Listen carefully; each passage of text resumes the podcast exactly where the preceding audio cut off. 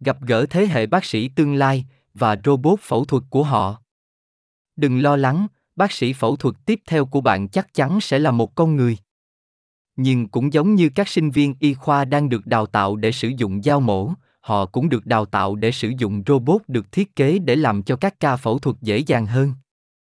Khi sinh viên y khoa Alisa Murillo bước vào ngành phẫu thuật, cô đã gặp phải một thứ mà hầu hết mọi người không mong đợi sẽ tìm thấy trong phòng phẫu thuật, một robot phẫu thuật cao chót vót.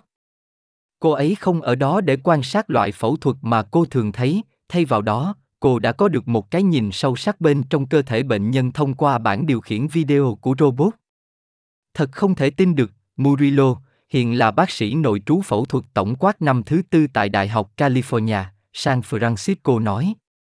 Bạn có một cái nhìn 3D đầy đủ, khác với bất kỳ kỹ thuật phẫu thuật xâm lấn tối thiểu nào khác. Robot mà Murillo đang đề cập đến là hệ thống phẫu thuật Da Vinci.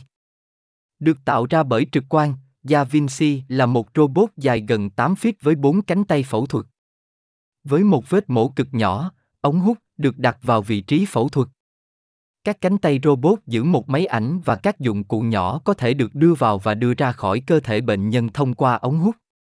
Bác sĩ phẫu thuật sử dụng bản điều khiển để di chuyển robot gần giống như một người vận hành cần cẩu.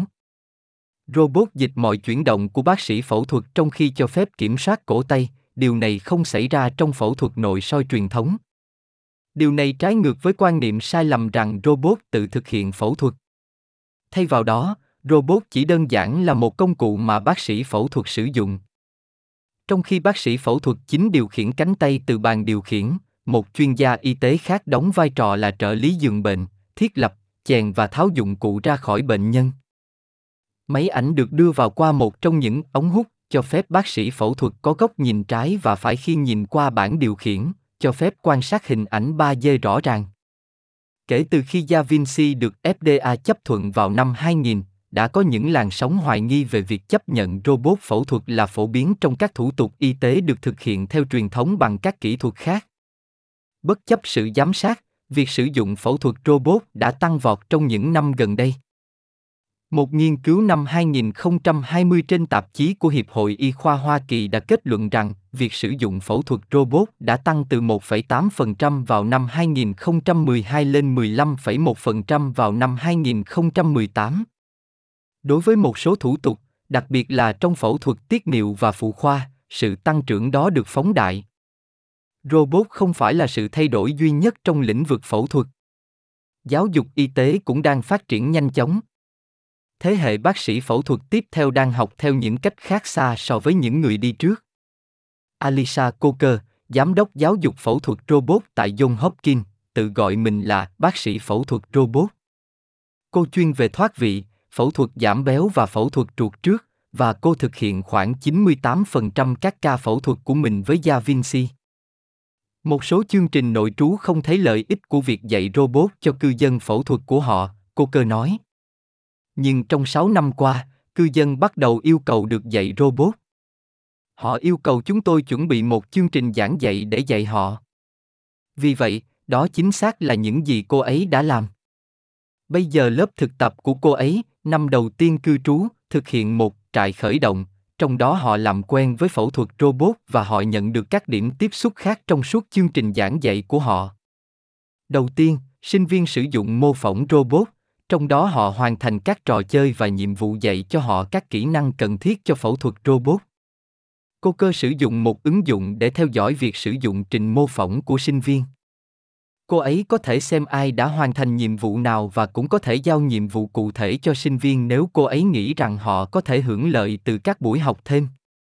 Các trình mô phỏng giống như trò chơi điện tử hơn một chút, Murillo nói, người tự hỏi liệu một người đã chơi trò chơi điện tử cả đời có thể có lợi thế khi làm việc trên robot hay không?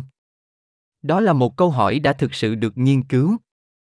Một nghiên cứu năm 2023 trên tạp chí phẫu thuật robot cho thấy trải nghiệm trò chơi điện tử cải thiện khả năng phẫu thuật robot cơ bản, đặc biệt khi xem xét các nhiệm vụ phẫu thuật robot như nhắm mục tiêu máy ảnh, chuyển đổi năng lượng và khâu khuyết tật dọc.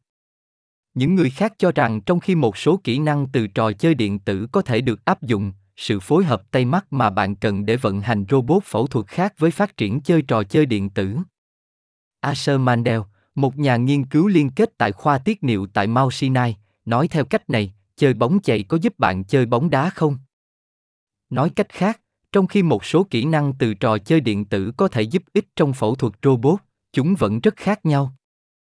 Mặc dù chơi trò chơi điện tử có thể không chuyển trực tiếp sang phẫu thuật robot, nhưng nghiên cứu sâu rộng về những cách tốt nhất để đạt được chuyên môn đang được tiến hành.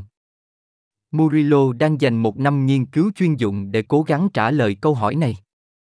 Trong một nghiên cứu được tài trợ bởi UCSF và Intuitive, cô dự định xác định các biện pháp có thể phân biệt người dùng robot mới làm quen với người thành thạo. Một khi cô ấy tìm thấy những biện pháp đó, cô ấy cũng sẽ điều tra cách dạy sinh viên những kỹ năng cụ thể đó thông qua chương trình giảng dạy mới. Mặc dù hiện tại không có chương trình giảng dạy tiêu chuẩn duy nhất để sử dụng robot phẫu thuật, sinh viên thường thực hành trên các mô phỏng, làm việc như hỗ trợ bên giường cho khoảng 10 trường hợp, và sau đó chuyển sang làm việc trên bảng điều khiển với sự giúp đỡ của một bác sĩ phẫu thuật tham dự. Trong quá khứ, đã có một sự nhấn mạnh về lượng thời gian dành cho việc sử dụng mô phỏng. Nhưng Murillo giải thích, những gì mọi người bắt đầu nhận ra là có lẽ thời gian không phải là thước đo tốt nhất về sự thành thạo trong phẫu thuật robot. Chúng tôi đang tìm kiếm các yếu tố khác mà chúng tôi có thể dạy để làm cho ai đó thực sự thành thạo về robot. Ngoài ra, các chuyên gia đang đặt câu hỏi về những ưu và nhược điểm của việc giảng dạy bằng robot phẫu thuật. Những thách thức bao gồm liên quan đến sinh viên y khoa khi vai trò chính của họ là xem từ bản điều khiển, gần giống như xem video YouTube hoặc một cái gì đó, Murillo nói. Các vấn đề xung quanh chi phí cao của robot và quyền truy cập vào trình mô phỏng cũng là những yếu tố hạn chế. Tuy nhiên, thực sự có thể có lợi ích giáo dục khi giảng dạy bằng phẫu thuật robot. Phẫu thuật robot đã thực sự làm cho giáo dục bình đẳng hơn bởi vì lần đầu tiên sinh viên có thể nhìn thấy chính xác những gì bác sĩ phẫu thuật nhìn thấy, Johan Krak, giám đốc phẫu thuật ngực xâm lấn tối thiểu và robot tại Đại học California, San Francisco nói. Nếu không, học sinh có thể quan sát từ phía đối diện của bệnh nhân hoặc từ một góc độ không thoải mái. Bản điều khiển cho phép sinh viên có cùng quan điểm với bác sĩ phẫu thuật chính. Asuto Tiuri, chủ tịch khoa tiết niệu và giám đốc viện phẫu thuật robot tại Mount Sinai, lặp lại những tình cảm này. Học sinh có thể học tốt hơn vì cuối cùng họ cũng có thể nhìn thấy, Tiêu Ri nói. Tiêu Ri đã tham gia vào phẫu thuật cắt bỏ tuyến tiền liệt bằng robot đầu tiên với người cố vấn của mình, giáo sư Mani Menon, vào năm 1999 và kể từ đó đã hoàn thành hơn 9.000 ca phẫu thuật cắt bỏ tuyến tiền liệt triệt để bằng robot.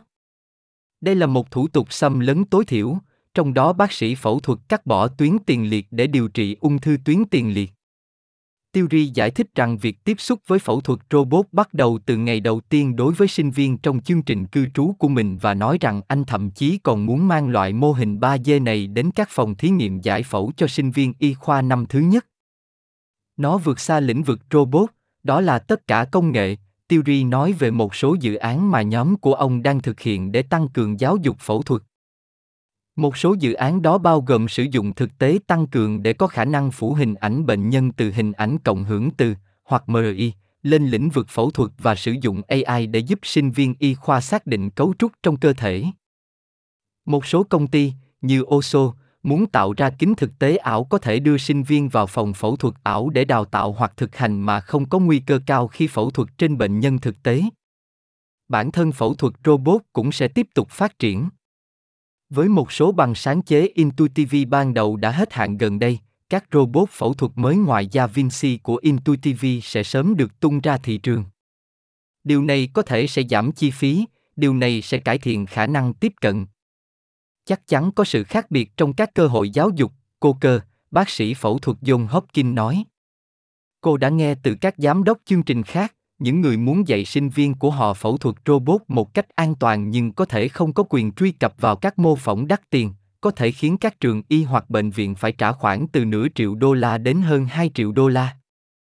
Học sinh có thể cần phải thành thạo các hệ thống robot khác nhau nếu các bệnh viện chọn chuyển đổi công cụ của họ. Bởi vì bối cảnh giáo dục y tế ngày nay trông khác biệt rõ rệt so với 20 năm trước, bối cảnh giáo dục y tế tương lai có thể có khả năng công nghệ vô tận, như cô cơ đã nói, thế hệ những người mới lớn lên thành thạo hơn với công nghệ nói chung, và một phần của nó là sự háo hức chấp nhận công nghệ.